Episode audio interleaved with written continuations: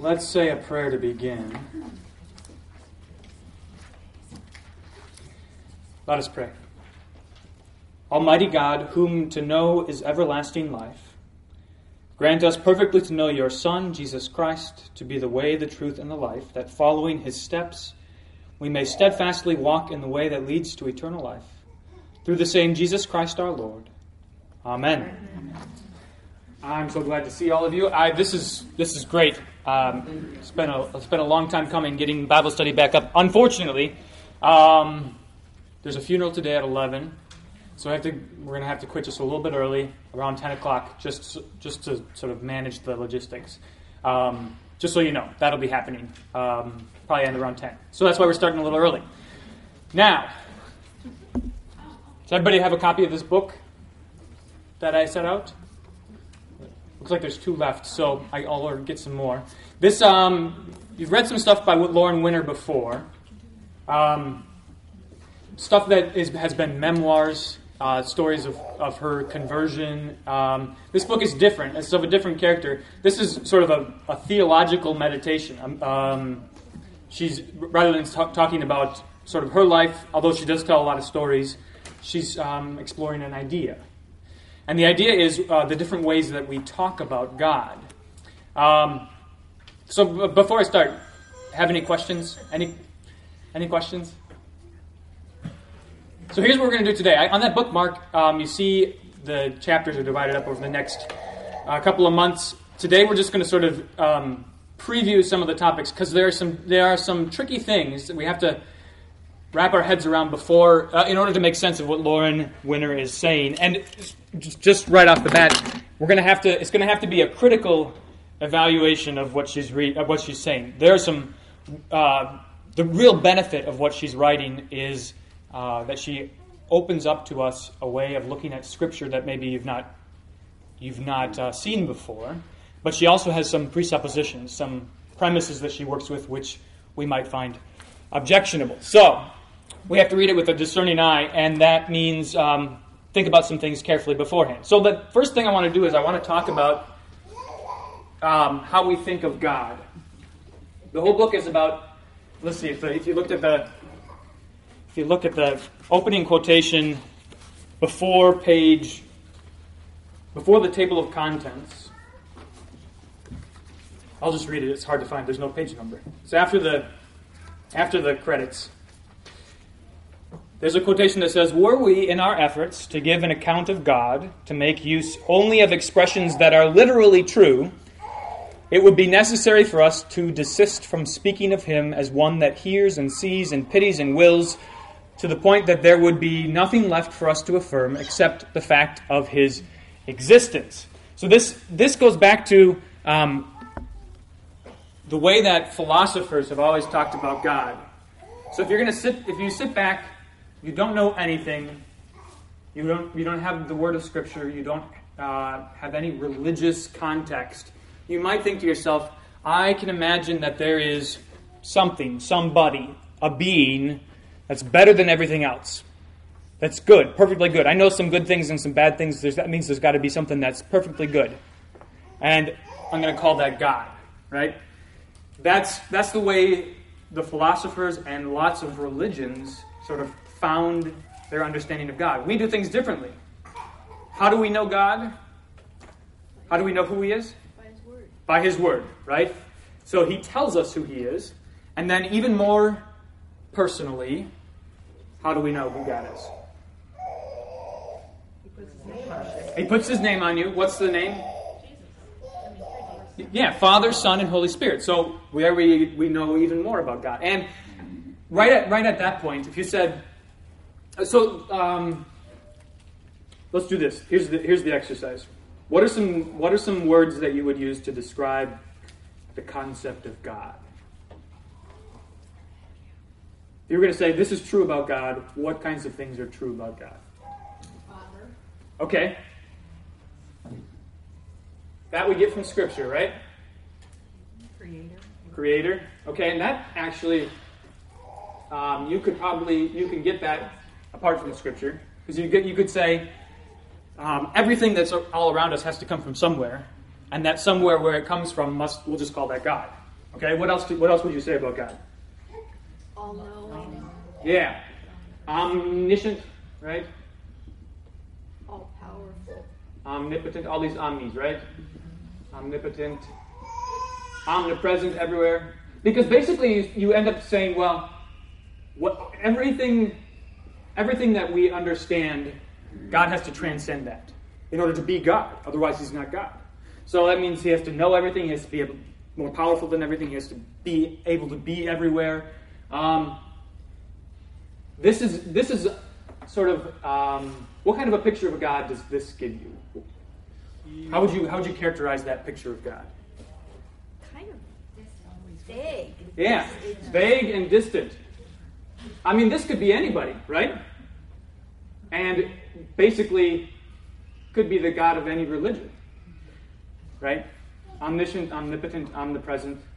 Um, There's something, well, it's also vague. For God to be God,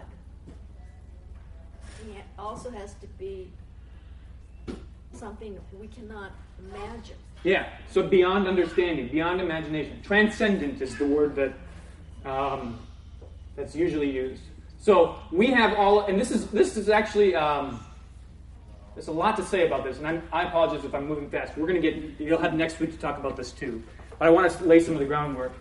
Um, God is other, completely other than our experience. So we have all these categories that we talk about things in. Um, that we normally understand the world, and God introduces a new category. He's a, he's above all of that. Otherwise, he's a, he's part of creation, right? Otherwise, he's just like us, right? So he has to be transcendent.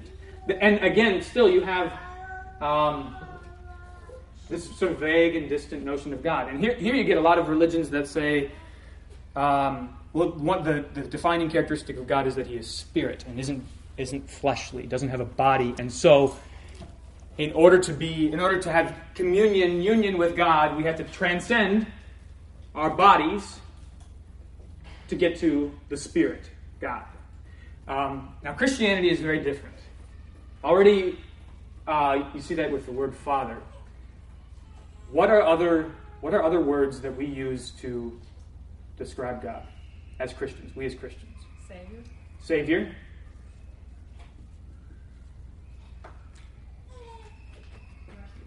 Merciful. Okay. Um, yeah. So let's uh, let's see. Let's distinguish here between um, a descriptor and a name. What what other names are there bet- for God? He's a healer, comforter. Okay. Okay. Hey, hey, over. No, right so fast. Comforter, healer. Okay. What else? Anything else? Keep going. Protector? Protector. Messiah? Okay. Keep going. God, God man. Okay.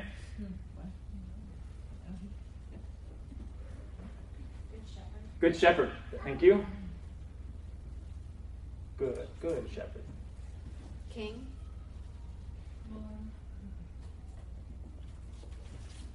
Priest?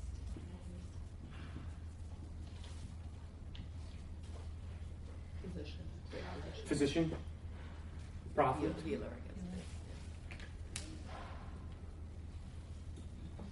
Okay. What else? Provider. Now think. Now think. Um, think about. Narrow yourself into what the. So this is language that we use about him in the church, right? Um, and this is this is a lot of language that's really helpful when we petition God, right? So we, we say we pray to God the Comforter that He would comfort us because we say, oh, oh God, you promised to provide comfort. You are the Comforter. Um, that's in, that's in your nature to be to comfort. So comfort us.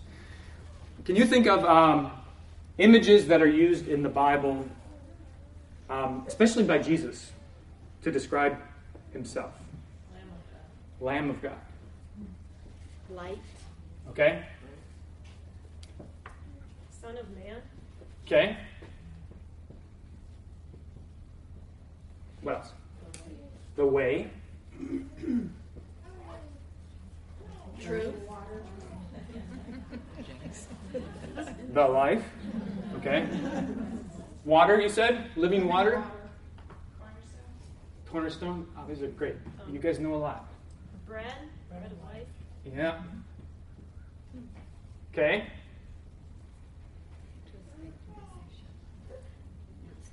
Anything else? Yeah. Okay, good. I'm going to put that one right here because that one's special. You know? Remember? remember so, mother hen. Yeah. We'll, we'll just leave it hanging out there for a second. What else? Okay, so let's pause here for a second. So now, over here, you said these things are all vague and distant, which I, I agree with wholeheartedly. This is um, this is the kind of God who winds up the winds up his plaything and sends it off and watches it go. Right? What is what are how can you sum up what we've written down here? Involved. Inv- okay. Um, I have nowhere to write. Involved. yeah, I, I think those two things go together, right? Involved, personal. So, sorry, was there another one? How- Active. Yeah. However, the top ones that we did on this side are a lot of them are sort of comforter, healer. Those are things that also people can be. Yes. The ones on the bottom are more mysterious, like have more of a Right. So, like, uh, living water, the way. Like no one, no one's calling. I'm not calling myself. Good. Those things, Let's- but let's- I could be a comforter. yeah, let's distinguish that. So, um, protector, you could say of somebody, a redeemer, even, I mean, a kinsman redeemer, right? You give, you give something up, um, Provider. A shepherd, maybe not a good one, but a shepherd. Right. So the, no, absolutely though. Yeah, a shepherd. Um, but certainly not a well. So now here, here's where we. This is this is the point that I want to get to. Um, somebody can literally be a protector, right? All you have to do is think of a guard, right? A shield and a sword. That person is a protector. They're not figuratively a protector. Somebody can literally be a shepherd. They care for sheep. Somebody can also figuratively be a shepherd, right? So, Val Gady is a shepherd, um, a shepherdess. And um, a cornerstone, you could say the same thing, right? We'd say about people all the time, this person is a rock, right? So, figuratively, but not literally. When Jesus says, this is a big question, when Jesus says that, uh, when he quotes the Psalms and says that he's the stone that the builders rejected, has become the chief cornerstone, is he, does he mean it literally or figuratively? Both. Well, he means it both, but Okay. but we hear it figuratively. Okay, can you explain that to me? I don't. I, I, I this is a little, an honest question. I- I'm I'm just like making this up as Mhm. I go along, but Me too. I'm just kidding. I'm not. we literally we don't. Jesus is not a stone. When He's not saying that he's not a piece of hunk of rock. Someone said well, he's looking at him, not a piece of rock. Yeah. So they're thinking, what does he mean when he says he's a cornerstone? Right. He's a, he's applying it to something this ancient culture would understand. Yeah. Like a living living water, stone, bread. That those are things that that culture would understand. Sure. Yeah. But he's also is. But he is it as well. at yes, the same time, because of, you, I mean, you think of the church. But he isn't. Okay, so this is the distinction to make.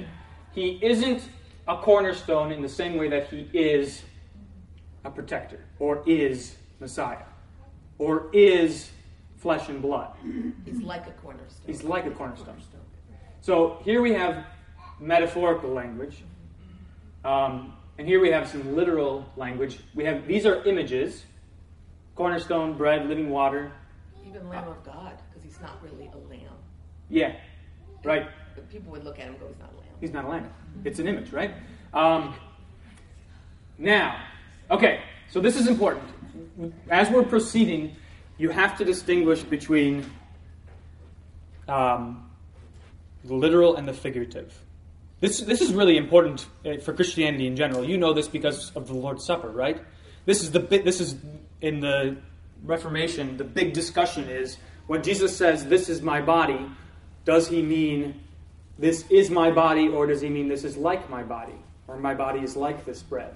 Right? The short answer to most of those kinds of questions are it's literal until proven otherwise. Right? Because uh, if we assume that everything is figurative to begin with, then we never know what's true. Right? So you start with you start with the literal, but then maybe you have a reason to say that something's figurative. So in the Reformation, the um, the, ref, the Reformed, the Calvinists and the Zwinglians, they said here are all the reasons why it's got to be figurative, and it boiled down to Jesus can't be bread. Bread can't be his body. Now, as soon as you say something about God where you say he can't be, you're you're in murky territory because, of course, he can be whatever he wants to be, right? In fact, the, the, the way they talked about it was that they said the finite isn't capable. I'm not going to write that down. The finite isn't capable of the infinite. So that means a piece, a piece of bread can't contain the infinite. But we say, if Jesus says it, then it is, right? So this means that we have to be very active readers. When we're reading Scripture, we have to know what's going on. Is uh, does is mean is, or does it mean is like? Now, oftentimes it's very clear. For instance, when um, Jesus talks about being the mother hen, he says, Jerusalem, Jerusalem, how often have I longed to gather you as a mother hen gathers her chicks, right? So he says, I'm, I'm, I'm motherly. He doesn't say, I am a mother. He says, I am like a mother. Um, and that's different than that. Now, this is, the, this is the key. That's different than saying he is father, right? Where do we get this language of father from?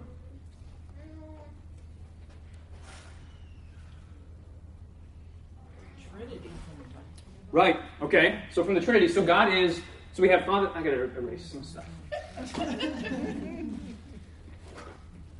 Flip it over. Yeah, I would trip and fall. I'm not gonna. Okay, so we have Father, Son, Holy Spirit. And this is the name of God. This is the name that gets put on you in baptism. This is the name in which we begin every divine service. We begin in the name of Father, Son, and Holy Spirit. We, do that because this is how God has revealed himself to us Father, Son, and Holy Spirit. He is Father, Son, and Holy Spirit. He's Father because he has a Son, and he's Son because he has a Father. And he's Holy Spirit because the Spirit proceeds from the Father and the Son. Okay? So, in the first place, God is Father because he has begotten a Son. Okay? This is really important. Um, you know, in the if you read it in um, the King James version, like Genesis, and so and so begat so and so, and so and so begat so and so, so and so was wicked and God killed him, and then he begat so and so, right? Um, this notion of begetting is is crucial to the definition of what a father is, right? Think for a second what what then makes a mother a mother? If a father begets, what does a mother do? Gives birth. Can we say it? Can we say it in, in, in a word, a single word? Bir- Okay. it just bears. Thank you. This was an exercise in guessing what I'm thinking. A mother bears. A father begets. What does a son do?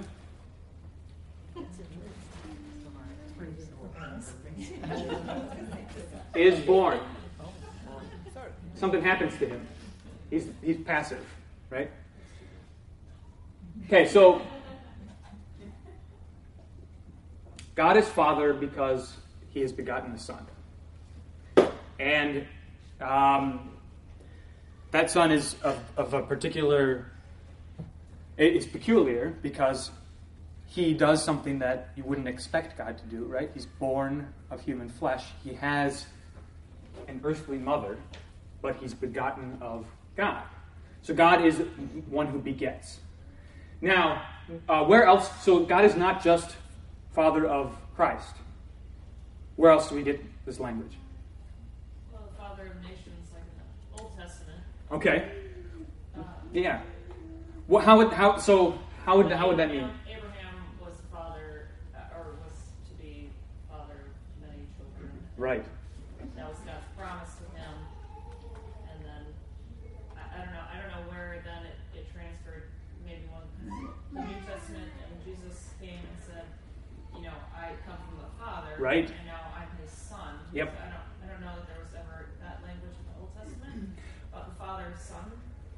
Right. until the New Testament when Jesus claims. Yeah. Um, the the language does show up in the Old Testament, although we don't learn about it until the New Testament. Um, think of, think of the psalm where Jesus Jesus quotes it to the Pharisees and says, "How can David say, my Lord says, my Lord, my Lord, lowercase l says to my Lord, nope, other way around. The Lord, my Yahweh, says to my Lord, sit at my right hand until I make your enemies your footstool. Right? So there we're talking about this father-son relationship. But we that is fleshed out for us, literally, in the New Testament, right? Jan.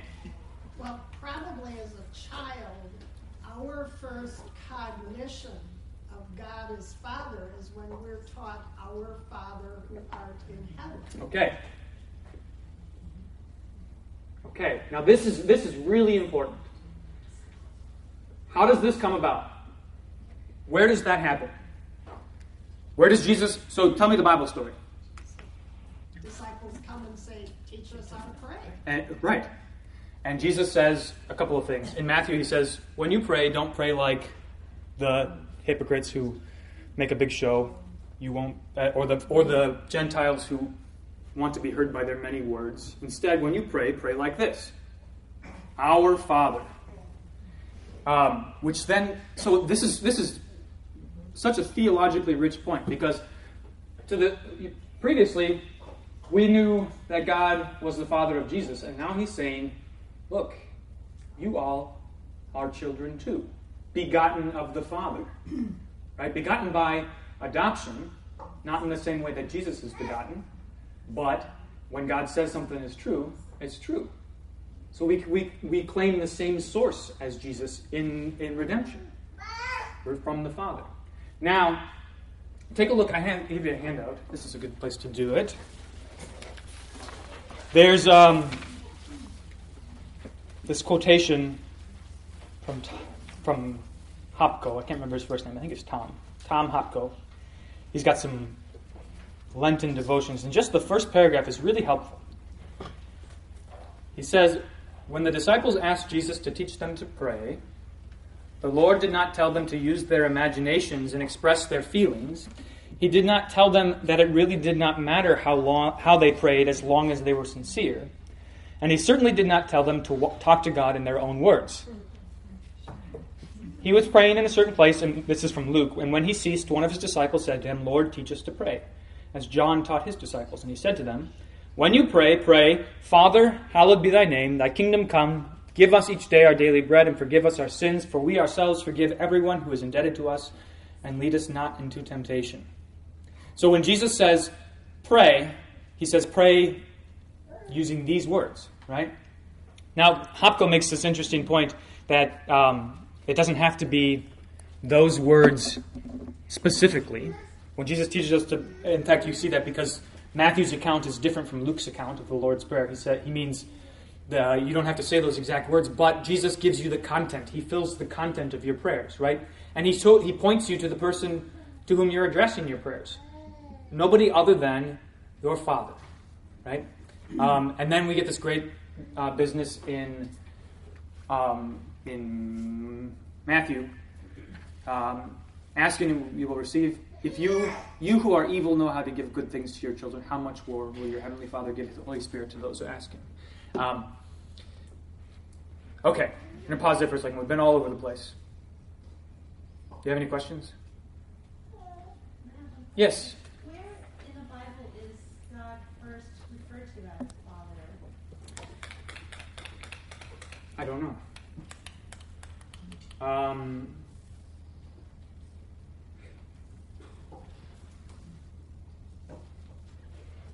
that's a good question. Um, when, so I, I'm going to redirect. Um, when we first when we're first introduced to God personally, Moses in the burning bush, who does God say that He is? I am who I am. Right? When the people of Israel ask, what should I say? Tell them, I am who I am, right? Um, and then he identifies himself as the God of Their fathers Abraham, Isaac, and Jacob, right? Um, so at that point, he's describing himself as the, source of the source of this family, which I think I think it probably would have been pretty comfortable for them to say to think of him as father. The thing that's unique in the New Testament is that um, when Jesus says "Our Father," maybe you know this, the word that he uses for father is a really um, what's the best? It's a really sweet word, Abba, Dad, right? It's not because we, we can note this difference, right? In fact, if you if you if you hear kids talking about their father, it's usually because their father has disciplined them recently, right? But if you hear them talking about their dad, then it's because their dad was playing ball with them in the backyard, right? Um, we, we, there, there's this nuance that we notice, and Jesus specifically uses this word that is um, very nuanced, um, and that's probably when Jesus when Jesus tells us to pray in the New Testament. That's really the sort of the starting place. Then we can look back and see how God has been Father all along. But addressing God as Father for us as, as Christians co- comes from Jesus. Basically, when Jesus institutes it with the Lord's Prayer. Any other questions? Okay. Now you said you said about all of these words that they show that they're they're active and involved and personal. I think that's a pretty good description. Um, except for like maybe bread, um, or I am the gate of the sheep, right? Gate. What does it mean if Jesus is a gate? Um, how would you how would you describe those things? What what, what what when Jesus says those things, what's he trying to do?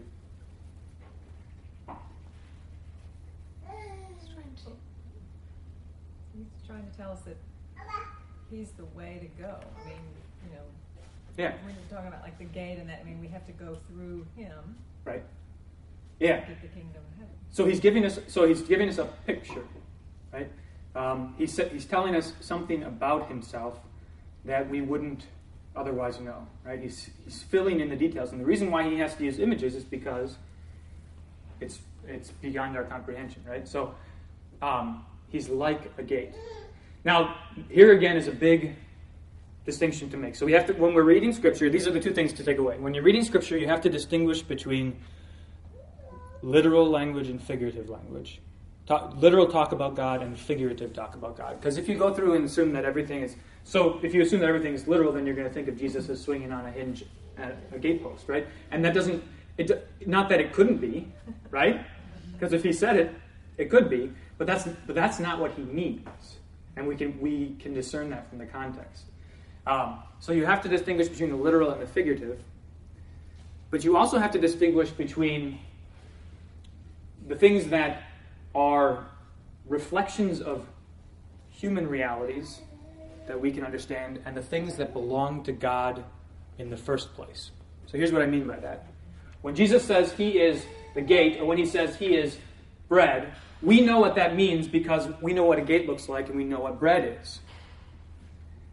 But when Jesus says that God is Father, he doesn't mean look around and see what your father's like. That's what God is like. He doesn't mean that. He means your father is like God. Right? Your father is a reflection of, of God's fatherhood. Now, with that in mind, what other what other images, what other language about God is God the source of? What other what other language? Um, this is a bad question. I'll just tell you. Um, Ephesians Ephesians five. Um, I mean, husband, right? Husband and wife, marriage, right? So now this is this is if you say, well, let's look around. God's just Jesus is just referring. Paul's just referring to um, human marriages as an example of what God's relationship, Christ's relationship to the church is like. Then you're going to have an awful time because human marriages aren't great. But this is what Paul says. He says uh, in Ephesians 5, when he quotes Genesis, therefore a man shall leave his father and mother and hold fast to his wife, and the two shall become one flesh. This mystery is profound, and I'm saying that it refers to Christ and the church. So it starts with Christ and the church, and then we get human marriage from that, right? Redeemed human marriage, Christian marriage from that. Um, so that's another big, big, distinction we have to make. In, in when God uses, uh, when Jesus uses language to describe himself, is he inviting us to look around at the things that we know, or is he telling us that God is the source of something that we are to, to imitate, that we're to reflect? Okay? Does that make sense? Okay? And we're gonna have to you're gonna have to put your thinking caps on when we read Lauren Winner because um, she might not come to the same conclusions that we we do about these sorts of things. All right. Any questions? Okay. One of the useful, one of the really useful things that we're going to come, we're to come away with from this book is um, ways to address God. Maybe you, you, if you've been through the catechumen, um, you know you've heard Pastor Brzick talk about how important it is um, to know the names of the names of Jesus, the, the, the ways we can address God, so that we can ask Him for specific things. Because what belongs to His name belongs to Him. And so when you say Christ the great physician, we're, we're, we're referring to Him as the one who heals. This is, this is who He is. And we appeal to Him as the physician. Um, when we say the Prince of Peace, it's not just because it sounds nice but it's because he actually brings peace. Um, and, and, and specifically in his body and blood, right? The peace of the Lord be with you always, right? He brings, he's the Prince of Peace. So when we, when we pray, oh, Prince of Peace, that's what we're, that's what we're talking about. We're talking about that peace. And then, and then with that in mind, we say, man, you've, you've given us that. You can give us all kinds of great things, all kinds of peace. Um, so, so this will be really helpful in terms of uh, enriching the way we pray. I tend to, I tend to pray, uh, I tend to say, Heavenly Father, not thinking very carefully about what I'm saying. Um, and it will be, it, it, so this will be an exercise for me, but it's very helpful. It's very helpful to think carefully about how you address God when you pray. Um, what are some of the ways when you pray? When, when you pray, what are the primary ways you address God? What do you usually say? Lord. Heavenly Father. Heavenly Father. Almighty God, Creator and Redeemer. Okay. Source of all that is good. Okay. All at one time, do you say that? Or Sometimes. Okay. I'm going to run out of space. okay. So, so I hope you can see. So, this is the great this is the great point that Lauren Winner makes. I hope you can see that this language, while biblical and strong, um, narrows our fo- narrows our view of God to our human under our, our, the things that we see the, the, human reflections that we see of these things. So when we say Lord, um, I, I, only I think I think about power and dominion, right? Um, I don't think about when Jesus says to his disciples, You are my friends. Right? Or I don't think about what Jesus when he says, How often I have longed to gather you as a mother and gathers her chicks. Um, and that's certainly true of Almighty God and, and Heavenly Father. Now, um, this is something just, just by way of uh, a disclaimer. You're going to find in this reading in the second chapter, Lauren Winner makes a, an argument, it makes a case for using feminine pronouns to talk about God. Um, so I'll let Pastor Nelson talk about that with you next week. but the, but here's here's the short answer. This is the way this is the way to think about it. Okay. Um, so there's there's a lot of history in the church um, in the last half century that um, comes with a lot of baggage, which brings us to today. Um, it, it's it's all sorts of things. It's the sexual revolution. It's it's uh, feminism. It's um, American sort of independence ideology. Um, there's a lot of things that, that push and pull And what's at stake is often the notion of equality, right? Egalitarianism. And, and I, I give Lauren Winner um, some credit for coming out on the other side of all of this history and saying, and asking just a basic question. She's saying, well, what, what, is, what would be most useful? What would be most useful in, in talking about God? And she says, you'll find this, she says, um, God is neither male nor female, so uh, we, should, we should guard against using language, only language which makes God seem only masculine, only male. That's what she says. That's basically her argument, which is a, um, I mean, it's, it's, a, it's a fair thing to say, right? Because it, uh, especially if you have sort of patriarchal societies in mind, there's a lot of baggage that comes along with that. If um, you have a bad relationship with your father, right? There's a lot of baggage that comes with that. Um, if you know, if you're a man or a woman, there's a, there's a big difference that comes in addressing God as or understanding God to be masculine or feminine. Now, so so here's the the short answer to it. Um, the Bible the Bible uses masculine language to talk about God, not just because it's it was culturally the way to do it, but because God is identified as Father. Okay? So, you, you so it, go, it goes this way. Um, if you think of if you think of Father as one of many images for God, then you say, well, when I'm thinking when I'm talking about God as Father, then of course I'm going to use a masculine pronoun. But when I'm thinking about God as Mother, which as a mother hen, right? Um, then I'm going to use feminine pronouns. But this, it's not an image. Father is not an image for God. He is Father, and so He is He. Um, and this is this is really this is also related to the fact that Jesus is a man too, right? It's uh, you can't you can't get around that fact. Um, if you try to get around it, it's usually because um, you have something you an, an, agenda, something that you want to push, some some some way that you want the Bible not to say what it says. Holly. We also put it down. I mean, uh, scriptural about begetting and right. not and yep. and begetting. Exactly. Yeah. Right. So um, so God is Father, which means He begets. Um, and only men only men begets. We use masculine language. So in, so you could try this on, try this out.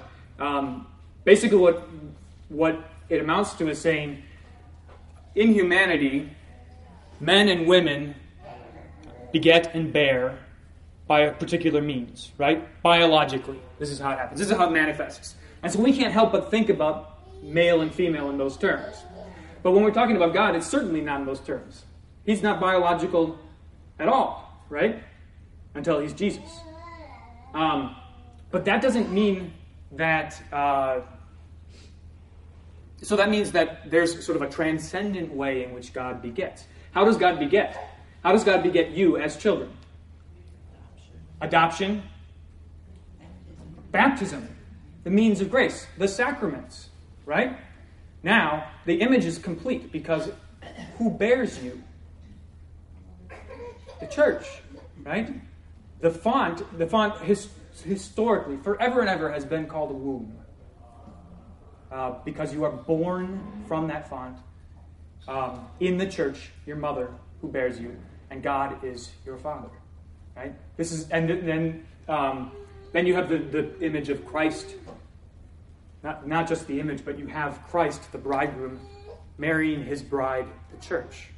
Right? So, that, so this is not incidental. And so um, read Lauren Winner's argument and see what you can make of it. Um, but this is this is sort of we can't we can't throw this away because along with it comes so much of our theology, right? So much of what what founds everything we do every day, right? When we pray our, the Lord's Prayer, when we baptize, we can't say we can't baptize in the name of the Mother, Son, and Holy Spirit because that's not who God is, right? Um, okay, we're going to stop here unless you have any questions. Read the first 31 pages, 30 pages. For next. I do not. There are way more of you than I was expecting. I'll order some more books. We'll have them this weekend. Nope, that's not true. Who raise your hand if you need a book? One, two, three, four, five. Okay. I have two. You can have. I'll just put them here. um, I'll order more. Okay. All right. Let's pray. Lord, remember us in your kingdom and teach us to pray. Our Father, who art in heaven, hallowed be thy name. Thy kingdom come, thy will be done, on earth as it is in heaven. Give us this day our daily bread, and forgive us our trespasses, as we forgive those who trespass against us. And lead us not into temptation, but deliver us from evil. For thine is the kingdom, and the power, and the glory, forever and ever. Amen.